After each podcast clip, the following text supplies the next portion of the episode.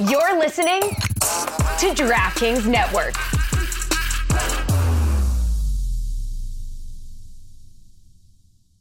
If anyone ever wrongs me, I'm gonna ask one of you guys to fucking draw me up with a sword. Be like one of your Marc Andre Fleury's. I just, I need to know. Did he get that commissioned? Did he Photoshop it himself? Because like that's really going the extra mile.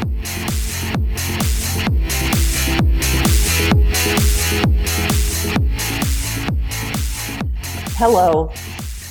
Welcome to the Too Many Men podcast. this is episode 21. We are officially legal to drink, and there may not be a better time for that to have happened. Um, my name is Allison Lukan. I am here with the brilliant, creative, and innovative Shayna Goldman. Shayna, say hi. Hey, And the amazing, the persevering, the committed, and the daring Sarah Civian. Sarah, how are you today? That's how I am today. Um, most dramatic entry in Too Many Men history. I'm feeling dramatic right now. It's vacation mode, so canes are done. Um, letting my tweets fly, letting this podcast have a good time. How are we?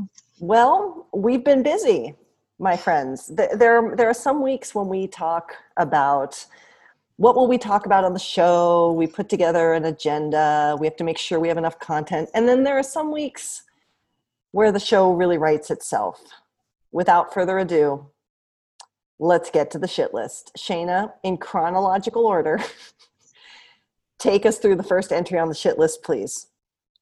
Um, first up, we have Jack Edwards. He is a commentator for the Boston Bruins, and in round one, he had some interesting comments about the Svechnikov injury, basically saying that Svechnikov is partially to blame and that he brought the injury upon himself for the way he was playing and how he was playing against Chara. And uh, you know, when a player's hurt, that's uh, let me tell you, that's not what you do.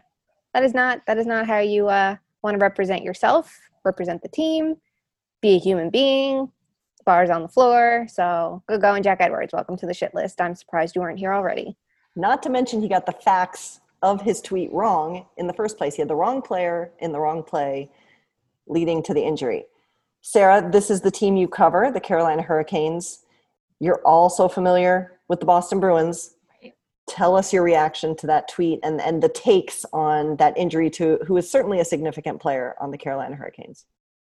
Okay, I had a few, when I first read that, I was like, at first, like blush when I saw the first few words. I thought it was going to be like a defensive Chara of like, okay, he was like, it sucks that Svech was hurt, but like obviously Chara did nothing wrong, and I'm like, okay, like I can see that, and I like I that's what I agree with, but. Then he goes on to attack Svechnikov. Yeah, it was Aho behind the net, first of all, doing a routine play that people do 30 times a game.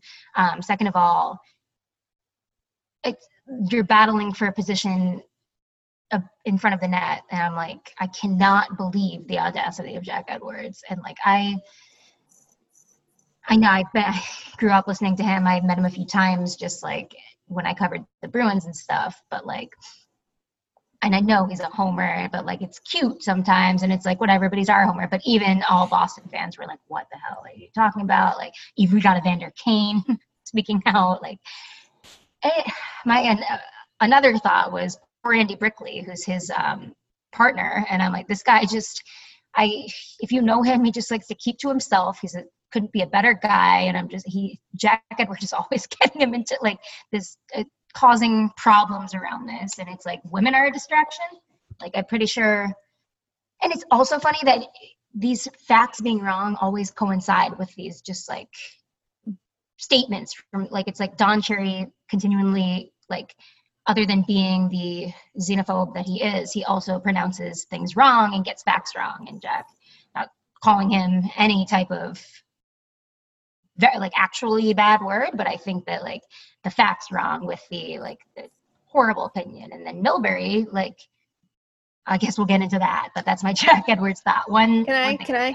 I'll call him a bad word. I have no of problem. course you will. Let's He was a go. fucking asshole for making a comment like that because you don't wish injury on anybody or say anybody deserves it, especially a kid. I'm sorry that you're salty, but like, especially when you got the facts wrong. One, you're wrong, and that's stupid to do. You're like in a position of of I don't want to say a position of power, but like you're supposed to be informing fans and you're fucking wrong. So good going there, asshole. And two, you wished injury upon someone, you're a fucking asshole. I don't I I have no relation to anything and I I have written off any chances of me doing anything like professional and real because this is how I speak, but I do not give a shit. That was an asshole fucking comment and you deserve the backlash. And I was pleasantly surprised to see how many people um, pushed back. Well, Sarah brought it up, and that brings us to our next shit list item. Shayna, would you like to outline what we're what we're going to talk about next? Since this is your list that you uh, always take care of for us. We're going to talk about Mike Milbury, who has been canceled, and everyone can be so upset because everybody loves Mike Milbury as a player, general manager, and commentator. Mike Milbury has a tendency to say stupid shit while he's doing commentary. And it was bad enough between periods that he it was decided that he should start doing color commentary on games. And let me tell you, it sucked. And so after stupid comments about Tuukka Rask, who, by the way, if you talk shit about Tuukka Rask, you can go fuck yourself because there was a reason why he left and you fucking suck. Um, he said Alex Ovechkin was disinterested. I think, if I remember correctly, in game four of the Islander series after he had a two goal game already. So good going there. Um, and then along Imagine with his. we said that. Imagine if we said that. Yeah. Sorry, carry Imagine. on. Just You like, can. imagine. And then, uh, along with his other stupid shit that he continued to spew, he said that women were a distraction in the bubble because they were talking about the bubble environment and how this works. And uh, yeah, so he was basically saying that they don't have women to disrupt them while they're in the bubble because women and children and everything like that are horrible disruptions. And this time it caught notice because somebody we know clipped it. So it was not just you seeing blurbs of it on Twitter or anything like that. And people who don't normally watch NBC got to actually hear him saying it to the point where the NHL made a statement and then NBC did not do what they should have. They instead, Mike Milbury chose to step away, whether or not NBC told him to do that. Yeah, he chose. Must be nice.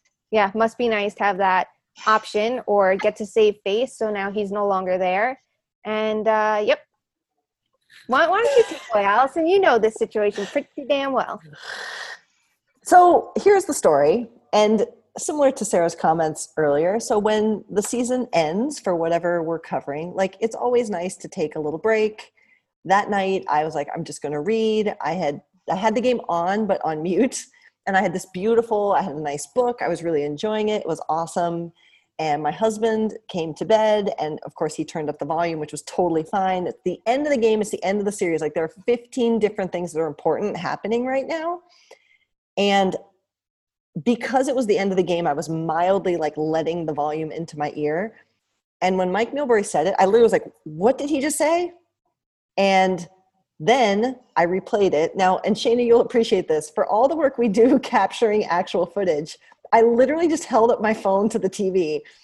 And my claim to fame, I don't know if you saw this, when the tweet got featured in Awful Announcing, ahead of the tweet, they said, sorry for the poor audio quality. Like, this is my legacy. Like, someone who Wait, usually. and didn't I teach you how to do that like a day before it was that on or my was it the day phone, after? but it was I on know, my it's so. I never like, yes, you did, and yes, I can do it. But the point is, this was a shitty ass video. Um, I figured it would get some play. I figured people would be upset because, as you said, Mike, and as many have said, Mike Milbury has not offered insightful hockey commentary. And Katie Strang, com- The thing. So if That's, you're that's it. if you're questioning this or if you're saying but what about or like giving him the benefit of the doubt in the situation it's like i would ask you implore you to look inside yourself and ask yourself why um because this guy sucks and he is so Yep. like he is as i said like i think that was my fuck mary kill for him like no offense but this guy sucks like it, Yeah. it always it's not fair that there are so like it's not fair to hockey fans that there are so many people that are more qualified for this position that don't get it because why and that's why listen i can i can see i bet he made a mistake when he said that and he didn't mean and he meant like yeah like chasing tail is a distraction but like putting the onus on women's wrong okay we know that we all know it's wrong and then the people that think we're outraged about it it's i that just grinds my gears and people are like, why are you so outraged? I'm just like, all I said was somebody that has that great of a job, like, should just not be saying stupid shit. Like, even and if, even if it's a mistake, he should not be making that mistake on Yep. air at this stage in his career, at the height of all heights, and putting the onus on other commentators to have to cl- like clean up for his mistakes because I know, like, I'm I know some of those commentators that are that were on that broadcast with him pretty well, and I know they don't think like that and would never. They're always they're always cleaning up after his mistakes, and it's just why I know that I wouldn't be given the benefit of the doubt like that. Let's be honest. If I was on that, it's like one shot and you're done, right? And that's why there's so many brilliant women in hockey journalism because we have to be the best, or you can't just glide by on like I don't know, throwing a shoe at some guy in 1965, like or whatever, like what, know, like being the worst GM of all time. Like, just, like, Well, and this is this what is is he of- gliding in on? like I literally have been it's been an interesting few days um, but literally like one of the things is that people don't understand is that like as journalists whether you're on tv or in print or whatever your part of your job is not to say the stupid shit. Part of your job is to find the right words and to be prepared and to be informed and to say stuff the right way to communicate to your audience. And again it's not like he flubbed up and reversed the score or said the wrong player which happens in the dynamics of a hockey game for sure. Like that's part of this too. It's take even the content of his comment out of it. Like don't say stupid shit. If we wrote stupid shit we would rightly be reprimanded for writing stupid shit. You I've can't there. you can't You can't. You can't. You don't get that million million chance. And like you mentioned like in a in the context of a game everything's going so quickly. If you screwed up what's going on? Or it's a quick thought. This wasn't that. This wasn't talking about the play going on. This was having a conversation about it. You heard brian boucher was the one talking mm. about the bubble environment that you had time to think of a response if you so chose to give a response which you didn't need to even do and to see I mean, it's disappointing on two fronts because there's so many people who are so upset about it because it's like, oh, women are ruining sports. And it's like, well, yes, we are. Thank you. Go fuck yourselves because it's not your sports. But I digress. It's also like you're looking at it and saying that it's like, like you guys both mentioned, what does he bring to a broadcast? Because I know when he covers really any game, and I was disappointed when he was put on color commentary in the first place because he's not the person I want to have to listen to when it's a national broadcast. But it's like, what does he bring to it besides takes that are very outdated, very wrong, and honestly, some of the takes that he has about hockey are more infuriating than this. And for the women who That's are out the there, thing. yeah, and the women who are like, I, I'm a distraction. I'm proud of it. Like, it's oh that that great. It's really nice. I hope he texts you back, sis. I yeah, hope he texts enjoy you back, the but he attention won't. from men, and it disrupts their day because they're thinking about you. Like, sure, but that's not that's not even it. It's not even I'm outraged and offended at his comment. It's the straw that broke the camel's back of you Mhm. bad commentary when we deserve better. When this is the only, you know, you have to look at it too. This is the only way to watch hockey in the playoffs after round one is the national broadcast. You want it to be the top of the line people, and obviously, given the situation, it can't always be. There's, you know, extenuating circumstances that some aren't there. Like Doc Emrick is doing it from his home. It's obviously. I, I I'm glad that he's doing it. Yeah. Um, it, it's weird that it's going to be like this, but this is this is the person that you choose for every single Eastern Conference game. Then when it could be literally anybody else. Literally, they're showing you can do it without going there. This is what you chose to have it be. It just blows my mind. Well, and I want to go over some facts here. Um, for people who have not read the Katie Strang article, we will link to it in the show notes. Um, please read it because she says everything um, just as eloquently as anyone ever could. Um, that's why she's top of the game. Um, but I want to recap a couple things um, to the many millions of mentions and just so thoughtful people that have been happy to interact with me. Um, number one, there are already women in the bubble. There are women in the bubble in a million different professional capacities who are presently in the bubble right now. Number two, the people who are in the bubble who are men are athletes and have not gotten to be NHL athletes by not learning how to manage their own self preparation for a game. So, if we're going to slight these men, quite frankly, and say they can't keep their shit together with a woman around, if I was one of those players, I would be offended. Second of all, Right. Basic statistics tell us that not all men in that bubble, not all players in this league are straight men. So, not all men in that bubble are attracted to women in the first place. The other thing that really grinds my gears is people who say, well, he was just talking about families. How is that not offensive? To say that if they were around their families, it's a distraction. I don't even, I can't even begin to understand that. And if you're saying it's people who are not, it's women who are not the family, it's chasing tail. Like, you know what? You know what? I hope everyone in the bubble has as much sex as they want and it's consenting adults. God bless. It is completely offensive to put the blame on women to say that they are the distraction. If a man can't prepare properly for his professional job because of a woman, because of a balloon, or because of a pineapple, that is on the man. It is not on the woman, the balloon, or the pineapple.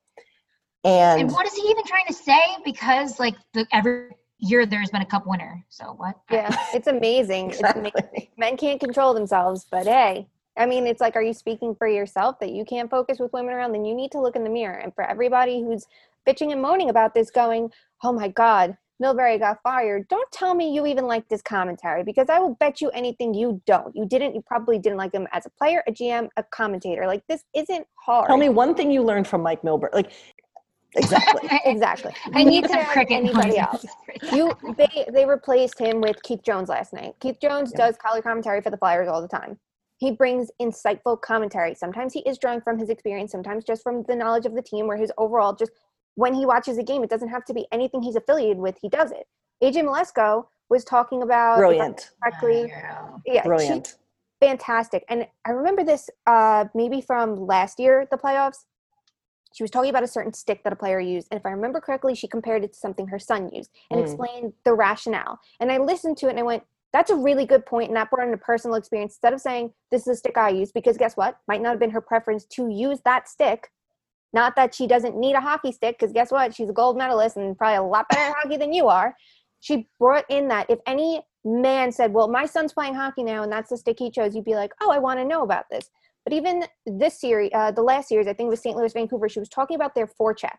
And it was something so interesting, like the points that you brought up that like I found myself like looking, you know, sometimes I look down or I'm watching a different feed too for work and things like that.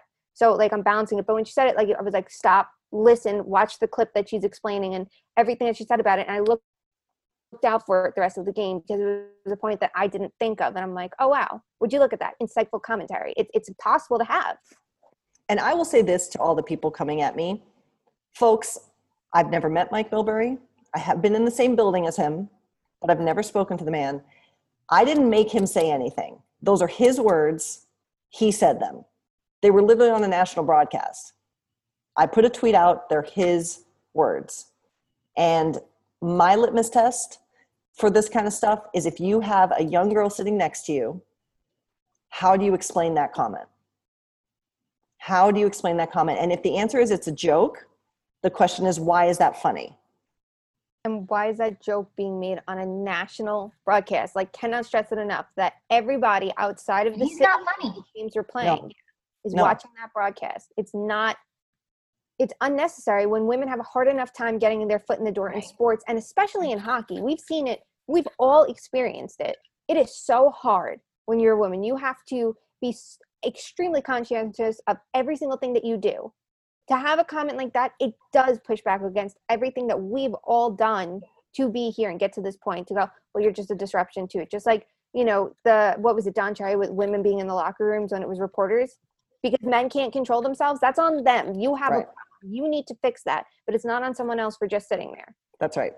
And and I think too, like my experience is so minimal compared to what other minimalized groups face every day. And we've tried to talk about that here. We can always talk about it more, but we talk about our friends of color. We talk about our friends in the LGBTQIA community. Like, if we get shit on like this, like imagine these other people and their experience trying to fight for just common decency and saying, when this upsets me, I'd like you to hear why, and not even getting that much respect. Now, I was shocked by how many, I mean, it was kind of amazing to watch people retweet it and share it. It was kind of cool. Um, not for me, but it was cool to see people supporting that saying something like that wasn't okay. Shout out Um, Chris Mason. I know. Yeah, love. And he Really just going off about about everything. I- too. Yeah. Yeah. Gotta love that because you know what? It, like it's very hard in you. I get where a lot of our men out who claim to be allies are coming from when they don't really speak up for us because it's such a homogeneous sport and like experience, and that's what they've been taught a certain definition of professionalism, and that means not rocking the boat or whatever. But that like, and then behind the scenes they'll say something like to us, but it we don't need to hear that. We need people standing up for us. So shout out Chris Mason for all that he's done. Like, I just appreciate that, and I do appreciate like behind the scenes people saying things. But like, it's it's time to use your power to. It's and it's not even like Mike Milbury gave me a boo boo. Mike Milbury gave us a boo Right. boo. Like we are not. We have seen so many death threats and so many disgusting things said about us from simply existing, or the horror or the audacity to tell like a joke at the expense of a team that somebody liked like Yep. that this is the least offensive thing but it's just the overarching platinum pl- platinum about to get our second beer but overarching uh, platform and like the fact that he gets to be in the position that he does after so many infractions of and that's just we're as katie strang said we're sick of this shit that's what it is it was Yep. the breaking point. point And I want to know from players too, like genuinely wish we could have an anonymous player poll, what they feel about this too. Would they prefer to be in a bubble where we hear about people being restless and probably super horny sitting there when the ones that can't have sex? I would imagine if you're a player that's in a scoring slump and you are super frustrated, you probably want something that'll help take your mind off things, whether or not it's in a sexual context. But like just to have someone that's not a player to speak to, I imagine would help you. Or having something, a vice, something like that, that you can have instead of sitting in a hotel room where you get to think about what you just fucked up on in that game. To wake up in the morning, that's the only thing that you have going for you. Like, sure, you have FaceTime to talk to people, but like, I They're don't know. allowed to order alcohol. There's alcohol providers at each of the hotels that can be delivered to the ho- which again, God bless. If you can't be responsible to take care of your own business, Yep. that's on you. That's not on the shit around you. Yep. But the women are the distractions. The women, the thought Well- of a woman, because he and because we all know the context. Like, Right. I imagine it's yeah. Well, and I would just like to touch on something Sarah said. It's not new, but I will tell you the lengths that people will go to to attack someone for something that's not their fault. Um, the emails I've gotten, the DMs I've gotten, the burner accounts created about this over me, apparently, because this is my fault. Um, first of all, you're all muted and you're screaming into the void, and I can't hear you. So God bless, keep screaming. Um, but like, seriously, what the fuck is wrong with you? Like, a you lot that's what i'm learning there's a lot, lot wrong with a lot of men Well, wi- there's there's women They're too not who all bad. Not There's all people men are who bad.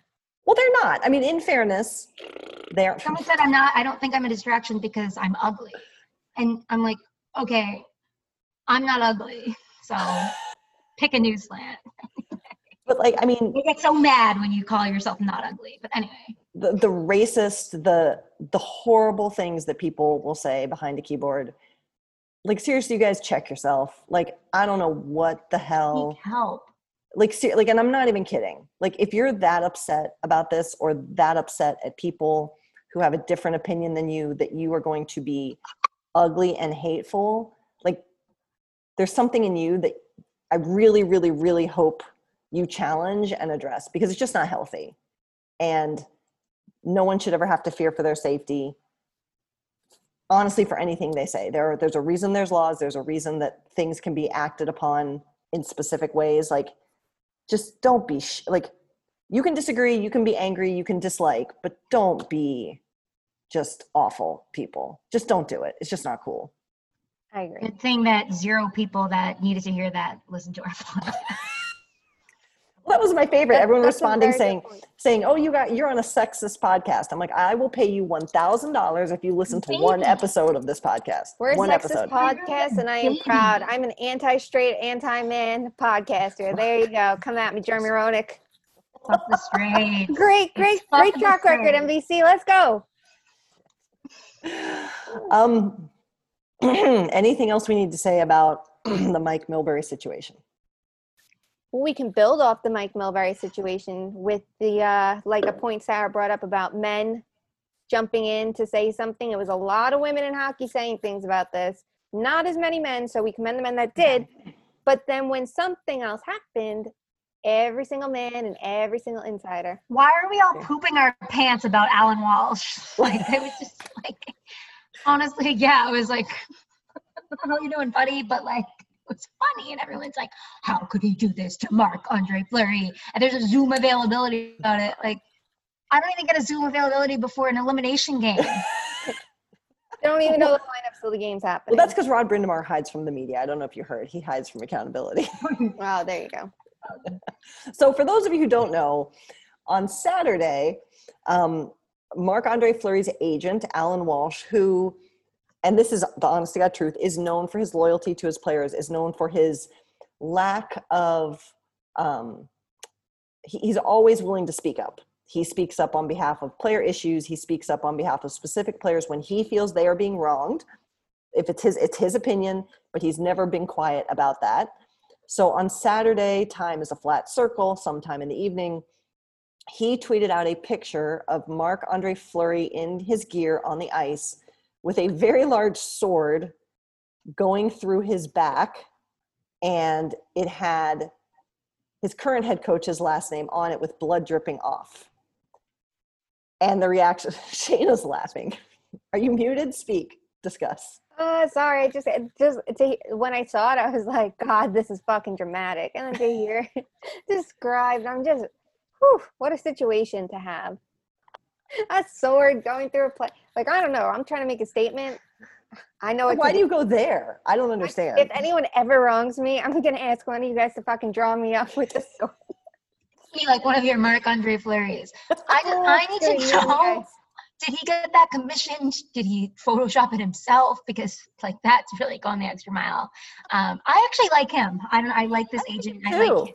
I I like, like him too. him. I think like he just likes Marc Marc Andre Fleury, and I'm like, Well, and, and who wouldn't? By all accounts, Marc Andre right. Fleury is a delightful human. He has had an impressive career. He deserves respect. yeah. And It's an interesting choice of imagery for sure. and I'm like, he better win. He, like if he ever plays in this series, he better have a Fuck. shutout, or it's gonna be like that. That's gonna be photoshopped like the knife. and everything. But like. I don't know. We'll see. It's just the fact that everyone's like, why would he do this when like nobody's talking about Mike Milbury? Well, I get okay. I to Marc Andre Fleury's credit, and like we obviously don't know whose idea this was and things like that. I imagine that he's not going to make a statement about his client without at least running it by his client or afterwards talking to him. And he did talk to him, and he took it down and things like that. And I do respect that he wants to put his client's best interest in. And this is not the first time his client has lost his starting gig. You look back at Pittsburgh, there was a coaching change, and then when it came to the playoffs, Matt Murray took over, and that was it. And then the following year, Fleury only got to start in the playoffs because uh, Murray was injured. So I get it. He comes to Vegas. He's their starter. There's no question. He's the face of the franchise, really, when they first started up. And at the deadline, they did acquire Robin Lehner, and it looked like it was we need to make sure our backup situation is stronger than what it previously was. And obviously, we we could look at look at In their first year using five goalies because Fleury was hurt. Like they they have a team that's ready right now. You don't want this to be what takes you down.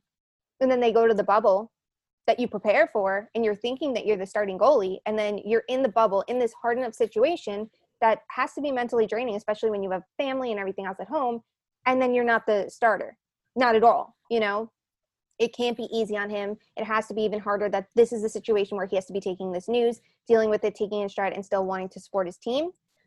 But um that that is a statement and i feel like mm, my concern would be like what an awkward position it puts his client in with his team even if this is a statement towards management or coaching because here it is a coaching change happens and he loses his starting role and it's in the playoffs and he wants to win and he's later in his career. So for that i feel like it's not, that you want to talk about a disruption and a distraction there it is for you so i feel for him to that extent but you also have to respect that his agent is very willing to support him and trying to make it very clear like this sucks for his client so it's like you're weighing both sides Renaissance painting.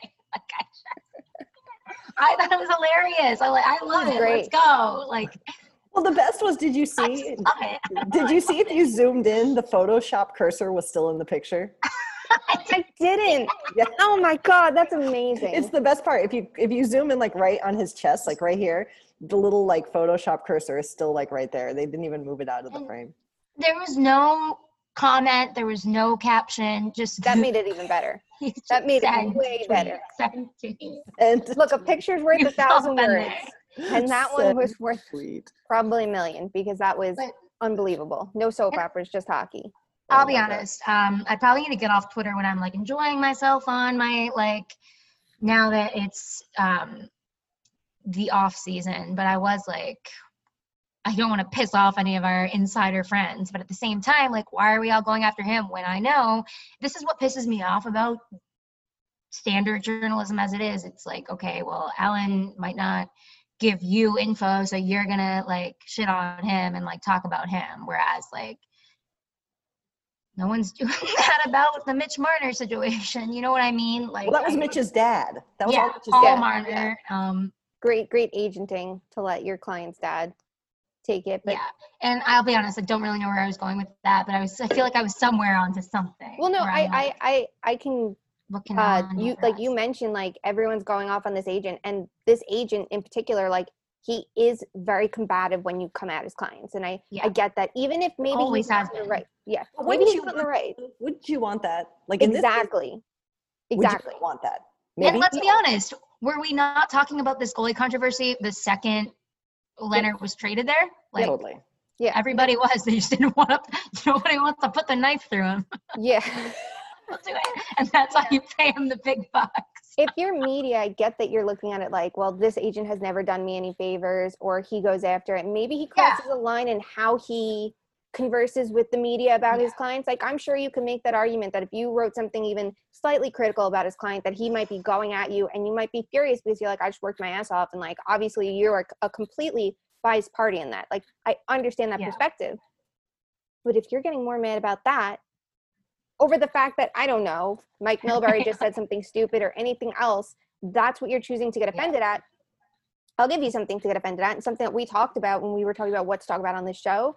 It's the fact that they're putting Mike Babcock's name in the coaching carousel when you're talking about coaches for um, Washington, because we know the NHL just continuously goes through the same people. And like, you look at the Bill Peters situation, he has a job in the KHL already. And now Mhm. Mike Babcock, who literally it was just, it just came out this year of the shit that he did to his young players.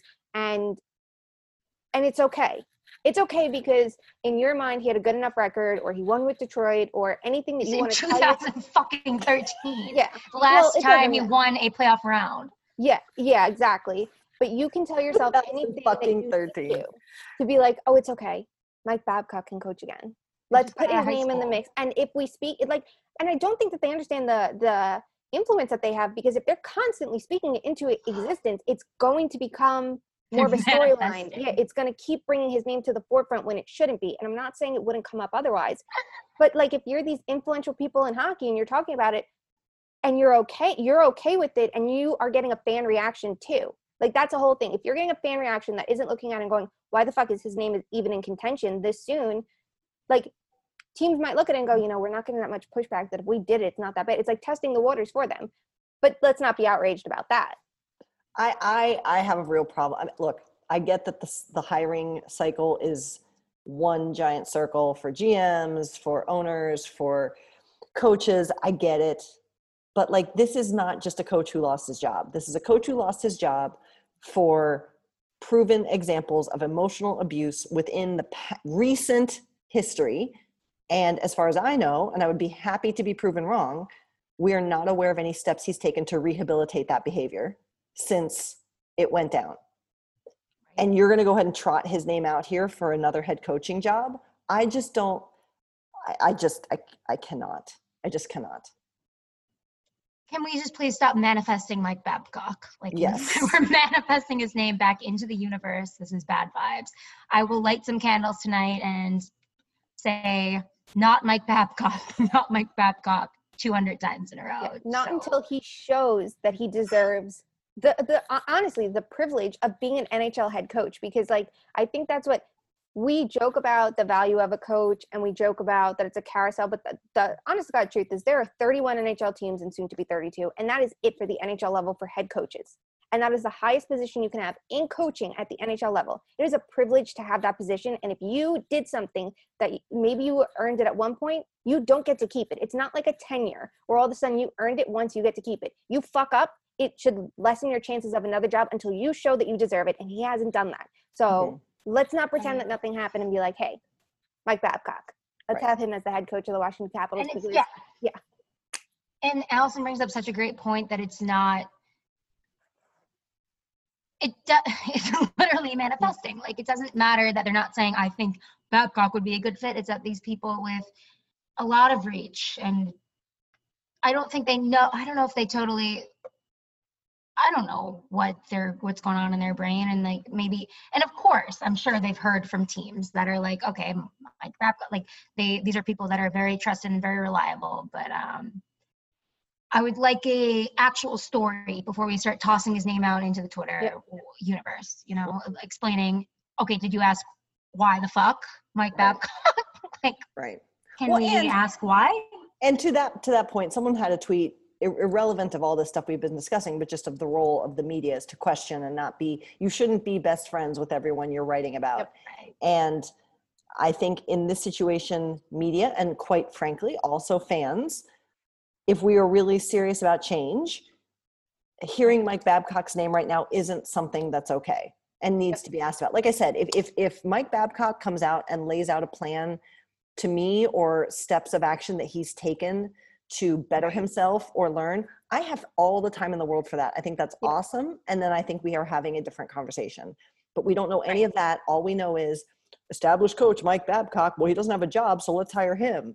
And yep. I think again not just as media but as fans if it we are part of the problem if we don't raise our hands and say wait a minute stop what's going on here this this this doesn't i don't feel cool about this right off the bat yep. yeah and yeah. i don't think i know like so many people like with platforms and in those positions might not say well it doesn't matter my thoughts they're just my opinion or it's just something that pops into my brain you have to know especially if you are one of hockey's insiders that you are in a position of power and you have influence with your voice. Do not tell me you don't think of yourself that way. You don't have to think about yourself that way. It probably is best for your ego and better for everyone around you. But the fact is true. If you are the person that people look to, if you're a Bob McKenzie, a Darren Dreger, an Elliotte Friedman, or anybody of that, you know, level, you have a platform, you have a voice, and people know it and respect it and go to it. You cannot tell me that you don't recognize that because then you're not self aware. You have to be self aware. Mm-hmm. And yes, you need balance with it, but like you have to know. And it, it sounds like, you know, we're screaming into a void saying it sometimes, and I'm not calling out anyone specifically for doing anything, but if you said Mike Babcock's name or you didn't say something about the Bill Peters situation or anything like that, you just did a disservice to every single person that can hear your platform and it's the way i i get it and i believe when like the excuse is that that's the way it was and that's the way like journalism looked like. But now social media has completely changed everything and like you kind of have you don't have an obligation to share your opinion or on everything especially not to the level that i fucking do. I wish i could tone it down sometimes. I, we're gonna work on that but like you it's like a, it's so different now that like I remember um, one of my favorite reporters for the Hurricanes who doesn't even have Twitter. Um, I asked him like I, there was like some meltdown during the playoffs last year, like Caps, um, Canes, like I, something. It was the Svechnikov thing. Yeah. After that, um, Ovi versus Svech, I'm like asking him what was it like before Twitter, like reporting, and he was like, "Oh my god, it was amazing." And like, I get, I would like to go back to that probably, but like we just we can't. It's right now. It's Twitter, like, and you have to be careful of. I mean, so do I, but like you have to just know that like what you're saying or what you don't say it is. Yep. It, you can't hide from like you can't shy away from things anymore. You know what I mean? And it's like you can't just like toss out Mike Babcock's name without being like, here's why. It's such a good point, Sarah. And I think to that, like even just to say Mike Babcock, comma, who lost his job with Toronto in part due to reports of emotional abuse. Yeah. That in and of itself respects the situation because again, like you know, I talked about the little girl watching the broadcast earlier. What about those players who came forward and put their necks out and said the things that he had done to them? And now they're sitting there saying, oh, well, I see everyone's forgotten that now. What's the point of even talking out? What's the point of even bringing this up in the Yeah. future? That's what we say when we do stuff like this. So, and I personally, if we're talking about Bill Peters, I know players that were abused by him that wanted to come forward but didn't. And all this is going to do is discourage them tenfold. Like people like for every person that came out, there's probably like fit like in any situation. I'm just like spitballing. There's many more that wanted to but wanted to see what the reaction would be like. So like Yep. if you want the sport that you love and the community we love to be as good as it possibly can be, like just be mindful of those types of things. Yeah, it's knowing when to react and how to react and how not to react. And it's also knowing when to and not to be silent. I think that's like a big thing here too. Because when we talk about Bill Peters, we're going to talk about everybody that was silent and that's the issue. And then we're talking about Babcock and it's people that are speaking on Babcock. For one, if someone else is bringing up Babcock's name, it's okay to call them out for it and be like, you know, we shouldn't be doing this. And then on the other hand, when is the right time to be silent and go, I'm not even going to put his name in there. I'm going to specifically name everybody except for him. It's like subtle things that you can do. And obviously, it's a balancing act and people get things wrong. But like, it's very easy to also get things right. And it just is like, what are we doing here? I get you want to report the news if they're considering him, but then you can also do an editorial or just Right. even say like you have to know if you're considering him, whatever. But also, and also, no one's perfect in any of this. Like we, mhm. we're all stumbling through the Twitter sphere hellhole 2020 in general. Like, and God. and that is like, yeah, let's be cognizant. let's be very the real about that. Yeah, like we're all just doing the bare minimum to get by right now. and That's fine, but like, just be open to the idea that maybe the way it's always been, just it can't be that way anymore because of there's new technology and there's new like. It's more important to kind of like watch what you say and know there's because there's so many more eyes on it than like if Mhm. you were just posting in the Miami Herald, like Miami Herald or like Yep. Boston Globe. Like now, it's anybody on the internet. Yeah, you have to watch what you Literally anybody. watch how you Yeah. say it. Yeah. And It's like two things right there, and then when not to say it. Just Was not this hard just an not be an entire episode asshole. about the shit list?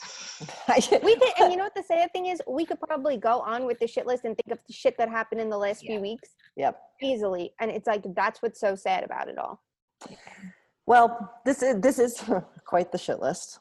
Um, I'm sure we'll have continued thoughts. My mentions are still lit to blaze. It's joyous times. Um, I do want to just People wrap. three followers to be mad. I just want to. I do want to wrap up this segment and say this was not about me, um, but I did appreciate people who reached out and offered support, especially the two of you. You guys were awesome um, through this past weekend, and I love you both. And I just thank everyone who did say something nice on Twitter and just let me know that it was important to um, help make change. As many, many more people um, bigger than me, like Katie Strang did, and we appreciate all Bigger than you. First of all, on, that. come Stop. on. shut the fuck up. You Yeah, are the biggest. Let's stop. the biggest. Stop. On to hockey. Round one is over, my friend. What's that? It's All a right, section Steve. break. Okay, As we made, Smooth go transitioning. on, we We had picks. and I wrote them down. And here's the thing: in the spirit of, of not talking for hours, there's there's three series that we a got wrong, and two that we didn't agree on. So therefore, though two of the three we got wrong and we didn't agree. Wait, can I guess? Well, yeah, go ahead. Okay, did we all get the Canes Bruins series wrong? That is incorrect. Sarah got it correct. Sorry, like I know I said it at the time. Oh, Sorry, but. I'm like, there's Oh, the Bruins Tampa are Bay. too good. Tampa Bay Columbus. We all picked Tampa Bay. That Even is you- not correct. Sarah picked the Columbus Blue Jays. God fucking damn it. I tried. Now there's one series where we all picked the loser. The Arizona. Islanders. No, Arizona. We all picked Arizona to lose. that would have been correct. So we were all No, I picked the Avs. Yeah. We were Oh. all. No, oh, no, you're no. for the series we were all We wrong were about. all wrong about the outcome. Dallas. Correct. We all Yeah. picked Calgary. But listen, once Calgary like started getting more and more broken, it was over. So It was like they literally trended in the opposite directions. Like Calgary true. was like firing on all cylinders to start in Dallas. They were horseshit, and then you just saw it like correct. I just have hated Dallas. I'm, I wanted this is the one. No offense, I just like wanted them to lose because I didn't want to watch them. I'm like, we get it. But now, and now it's like the battle of the lifetime. Like I'm love it. This is such a the most entertaining series. What the fuck? I tweeted literally last night. Is oh, Dallas fun? What the fuck? And the Avalanche responded, no, with a so good. It was so good. It was so good. I just want to see Denis Gurianov play more because like he had like four goals in one game. He had like he was like tenth on ice time, and it's like, dude, play him. But at least like their stars are going. So their stars, the stars of the stars are going. So for the record, Sarah has missed two picks so far. Well, we all have missed two picks so far through round one of the series. Okay, so that's one. that's that's round one. Okay, so now we're going to preview. We now round two has started. We know, we know, but we're going to make our picks anyway because we can. Round two, we have four matchups. We'll go through them quickly. Quick picks. Sarah's the best at this. She gives us our her quick hot takes. Round Oh, two, I'm, I, I'm bad at this. I do things late and I do things long. You, that's true. I mean, I love you, but it is true. Okay, I like to stay on Sarah. brand. would you like to start in the east or the west with your picks? We stuff like Patrick from SpongeBob. Okay, um, the West. Okay, Dallas, Colorado. Your pick. Go. Well, fuck.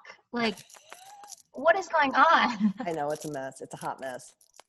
You have okay. You Uh-huh. have to, in a way, kind of pick, sort of knowing the injuries, right? Because they happened in game one.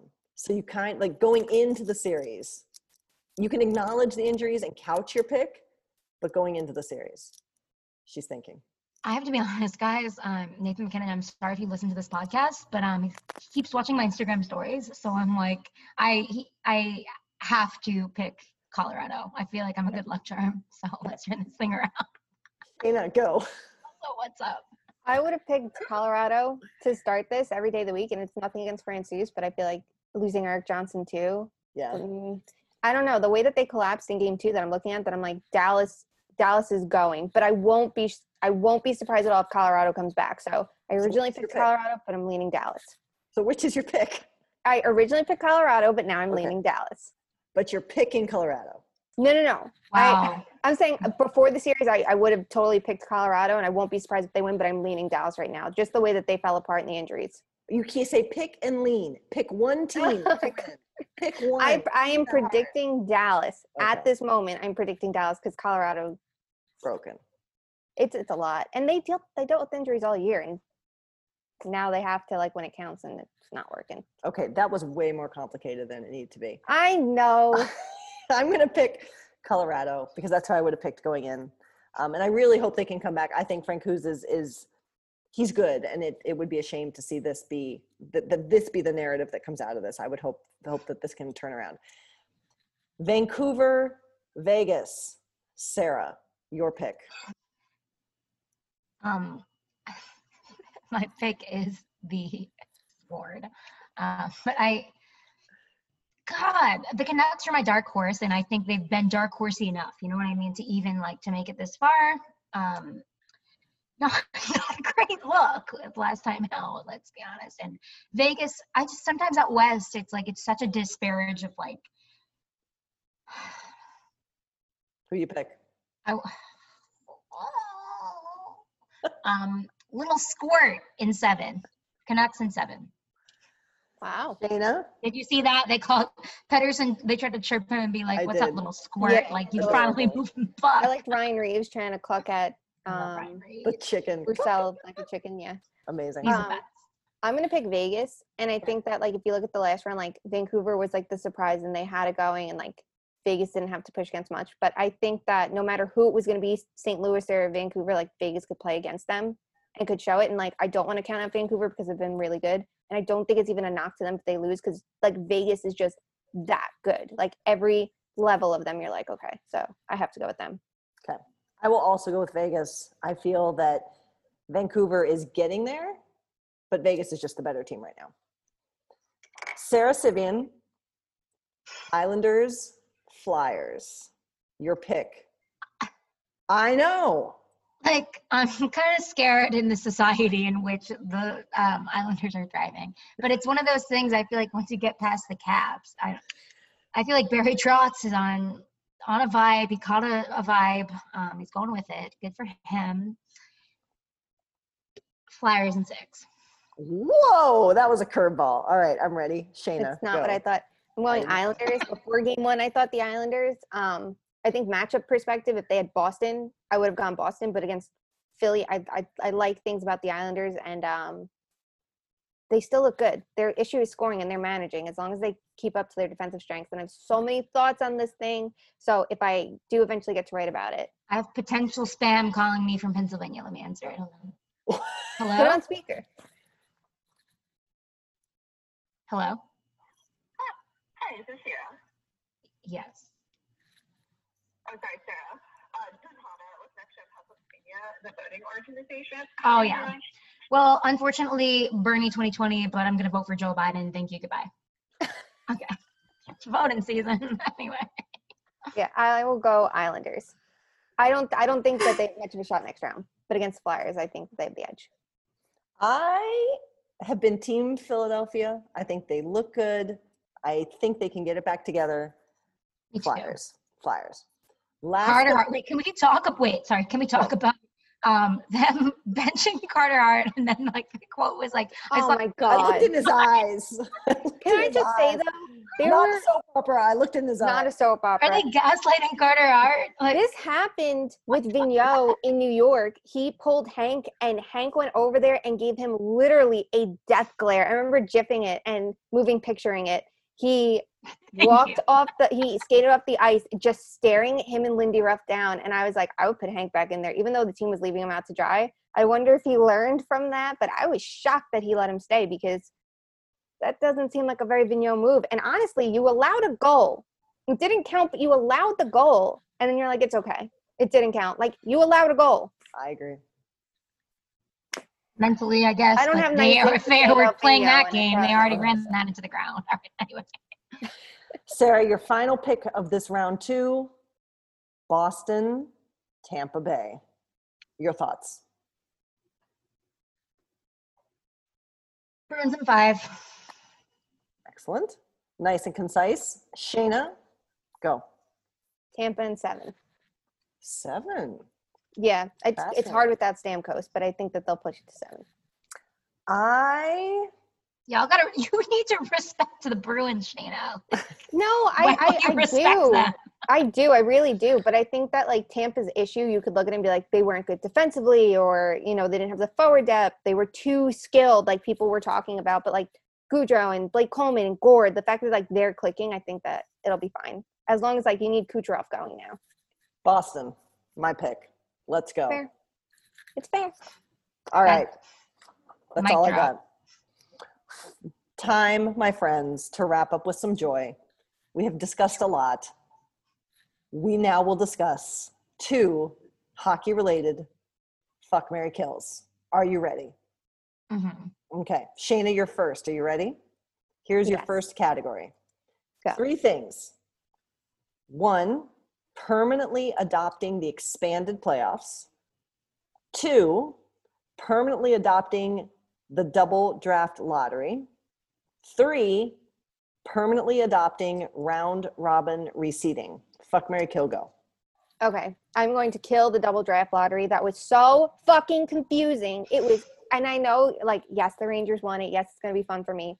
It was so confusing. The entire thing about it, like, we when we tried to explain it, we literally could not explain it after fully understanding it because it was so goddamn confusing. Um, I think maybe that'll help people like not tank. But what are you gonna do? Like, they get out in round one and now they're in it. Like, that's not fair. It really Tanking, isn't. like, let's be honest, it's not a thing for players. They want to win. They don't care about Yep. your fucking draft pick. They Right. want to make the next contract money. All right, next. Yeah, and if you if you look back to like last year, Vegas lost in round one to San Jose. Then they would have been in the draft lottery. When Vegas was a team that was legitimately good enough to go to the Western Conference Final, and they would have been in the draft lottery. Like, it's too much controversy, and while I think chaos is good, it, it doesn't feel right. So I will kill that. Okay. I will fuck the idea of expanding the playoffs. I don't think that it should be 24 teams because I think that does take away from the regular season. But if maybe the eighth seed to get in and be the eighth seed, they put in like a three game series or something like that, like they do in baseball, the wild card series, that would be fun. And honestly, we give everyone else like three, four days of rest. That might be Mhm. nice too, just to like break it up. It's a hard season and it's so long at 82 games and no one wants to shorten it. So this could, you know, add a little bridge right there. Um, and then I will, what was the other one? Mary, I know, round reseeding. There's so oh, many. Oh, oh, oh! I will marry that any day of the week because I think that's fun and I think that it helps with the seeding instead of looking at it being like, I want the favorable matchup and I rather be the seventh seed instead of the eighth seed because it means that I will be playing a team that might be shitty because the whole playoff formatting is already fucked as it is. And like maybe the second place team isn't as good as they could be and things like that. That like it's just a disparity because it is the like because it is the way it is. So reseeding it's like an element of fairness and it does suck if you're the underdog in it and it might be harder but then again if you're the underdog and you manage it's that much of like a steeper hill that you climbed and i think it's even bigger of an accomplishment so that's my pick Sarah, do you need me to No, repeat them for you? Oh, go. I, wait, Go. my one brain cell is in it to win it today. I do think marrying that as well, the reseeding, because you have to beat like what like the end game is to beat the best team, and you're gonna have to go through that best team anyway. And I've talked to Rod Brind'Amour a lot about this, and he's kind of the same. Like reseeding kind of makes every game more important, makes like the stakes higher, kind of like it makes better hockey for everybody involved, even if slightly. But I have really enjoyed that out of this. Um, and then there, okay, what are the things? Expansion of the playoffs and what else? Expansion of the playoffs and adopting the double draft lottery. Both of these things suck, but which would be fun? Um, all right, I like hockey at noon. I like a good little some morning sex session, afternoon delight. We're going to fuck the um, expansion of the playoffs. I don't like this though. Like, but it's something that I'm like, well, I actually do kind of like watching it. I like like maybe it's pretty, but like I wouldn't want it to be like my partner. So Okay. perfect fuck. I'm gonna kill. I'm gonna kill the double draft just because it was doesn't make sense. Um, not even some team employees understood it. Like very weird. I would not like to see this. It's also not very fair. That's true. So, That's true. it's not fair. Carrying on. I literally have nothing to add. Those were my points as well. We're all, is this the first time we're all in agreement? Maybe? uh, probably it's We the might have to first bring time that i might be in agreement with you two We might I have to feel bring like you've asked this before though, so that No. means that it has had to at least happen. Because we've never had the double draft lottery before. This is the first time. No, I mean Oh, oh. you've asked if we agreed Oh. before, meaning like that means we agreed that time that you asked. It's very possible. We don't keep I don't know. Is anybody like a stan of our podcast that could tell us? Let us know. Let us know. Pop into our mentions. Okay. Second, up please second and final uh, fuck Mary Kill. Shane, I'm going to have you go first again because you have paid attention to this perhaps a little bit more. You can say this in the context of just coaching, or you can say it in the context of coaching and media relations. Are you ready? okay oh oh oh okay okay, okay i know what you're talking. i wasn't sure what we were doing sorry it just started pouring i looked up i'm like oh i was gonna go out after this and now i don't want to Are you Okay. ready? yes coach and or coach and media relations torts with the blue jackets torts with the rangers torts with the lightning go Okay, I am going to. I'm going to kill with the Rangers, combining them. And I actually didn't dislike John Tortorella as a coach for a for the Rangers, and I think he honestly was what they needed at the time. To they he put in so many things that were like fundamentals that they needed for years to come, and I loved all the shit with the media. But at the end, I think that it got a little bit salty. If I remember correctly, he was like calling out players a little bit more in a way that I didn't love. Um, and it just um, it seemed like it got kind of messy at the end. So I will kill that.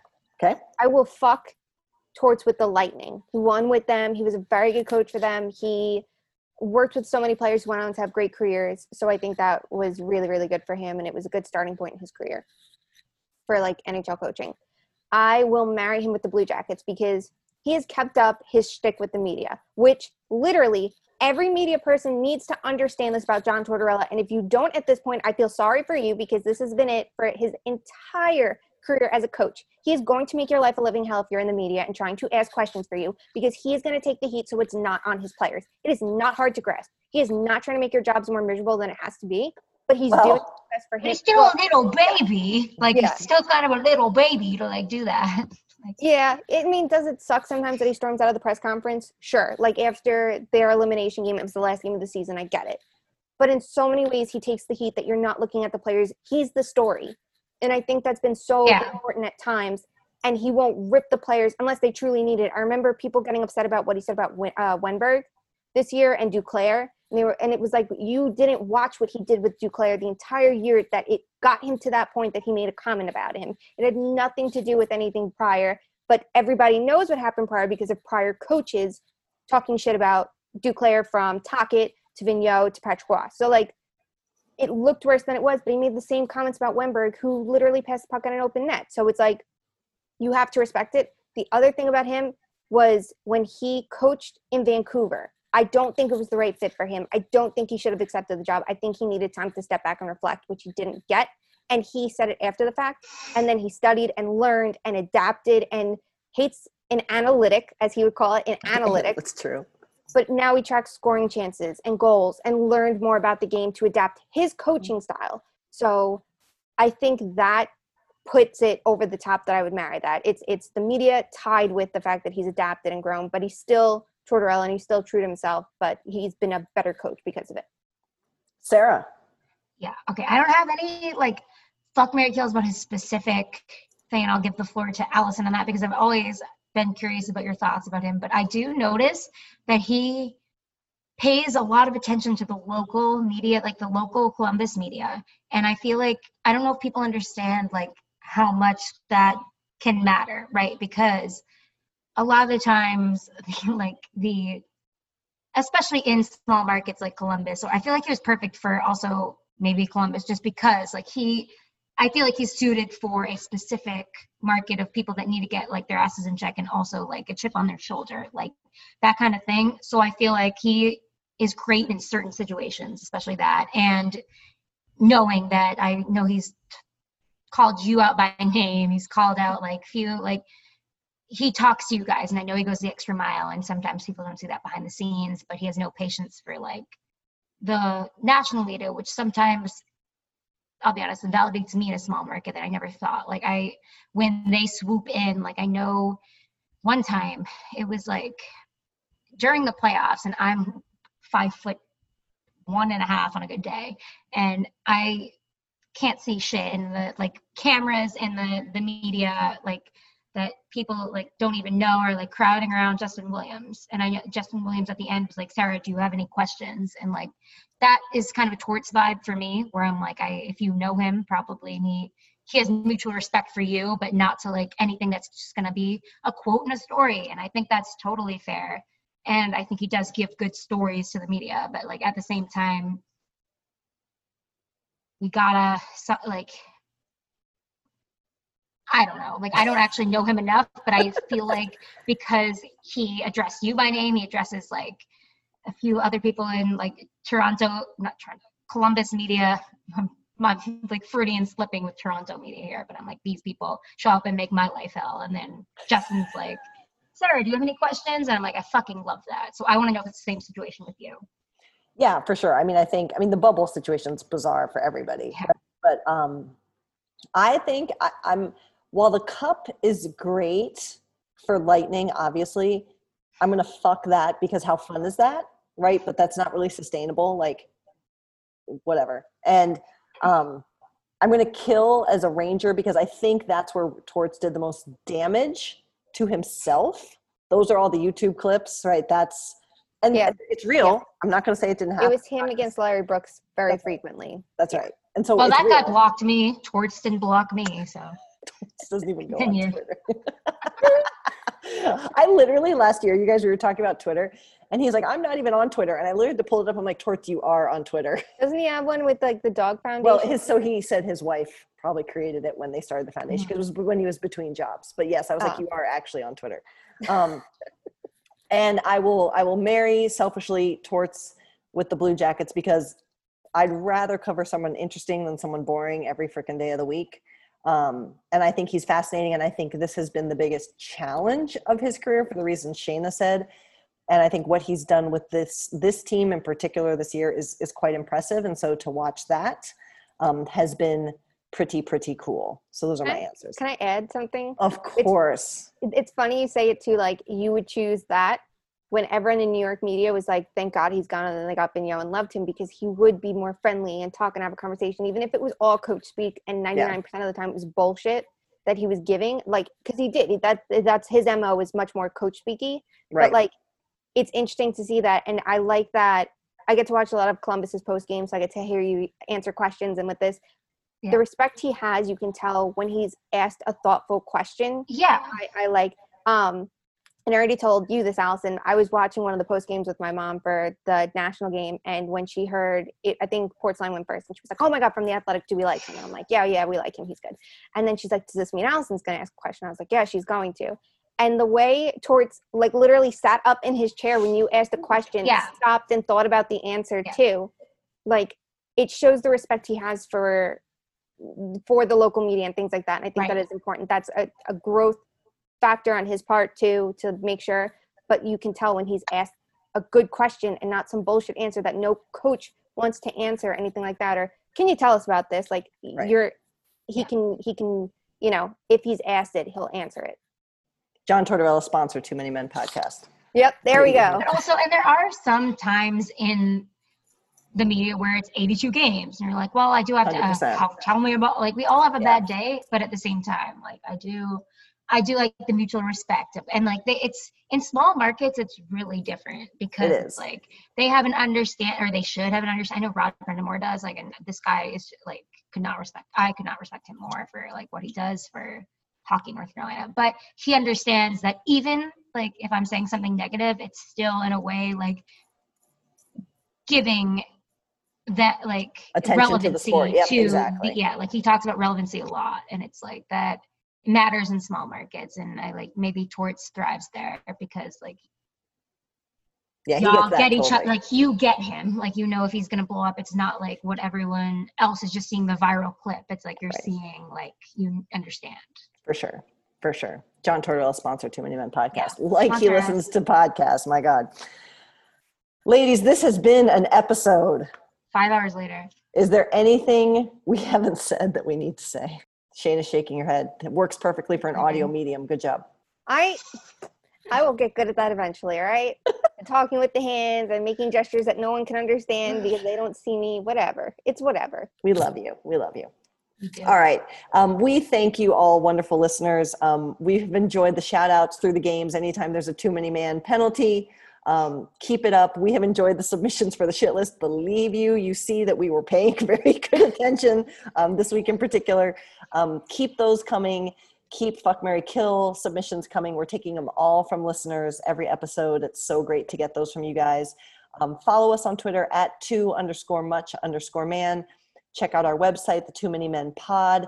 Um, our links to our merch are both on our Twitter feed and on our website. Um, you can find all of our information there. Buy merch. We have fanny packs. All three of us have fanny packs. Yes. Buy fanny packs. We love oh them. my god i'm wearing i just realized i'm wearing a perfect outfit for a fanny pack it's a, you know like van morrison it's a wonderful night for a moon dance it's a wonderful night for a fanny pack A claw holder. A Claw holder. Too many men sponsored claw holder. that's what we're doing That's tonight amazing. vacation baby all right what a this was probably our best episode ever We so thank much to be mad about so much, so much to be mad about. We love you guys. Thank you so much for listening. Um, and this is officially the end of episode 21. We will see you next time. Bye. Love you.